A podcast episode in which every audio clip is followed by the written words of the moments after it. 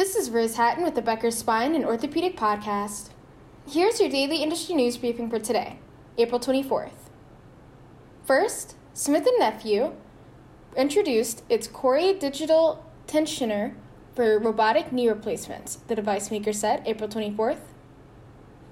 The device helps surgeons measure ligament tension in the knee before cutting bone, according to a news release.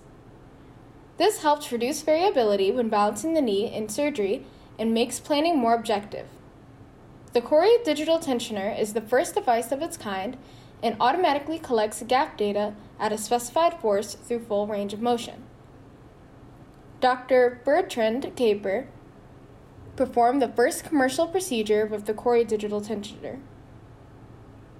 Second, Surgalign and Accelus both sold parts of their spine business in recent months. Here's what to know about each transaction. one.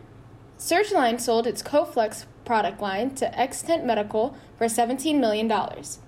The acquisition strengthens Xtant's offerings and supports Surgalign's balance sheet as it focuses on digital health. Surgalign is honing in on its Holo Spine guidance system and Holo A I platform. two.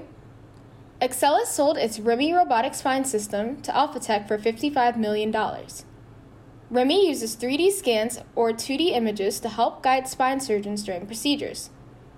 Under Alphatec's hands, REMI will integrate with the company's SafeOp, SafeOp, and E O S systems. If you would like the latest spine and healthcare industry news delivered to your inbox every afternoon, subscribe to the Becker Spine Review e-newsletter through our website at w w w dot becker spine dot com.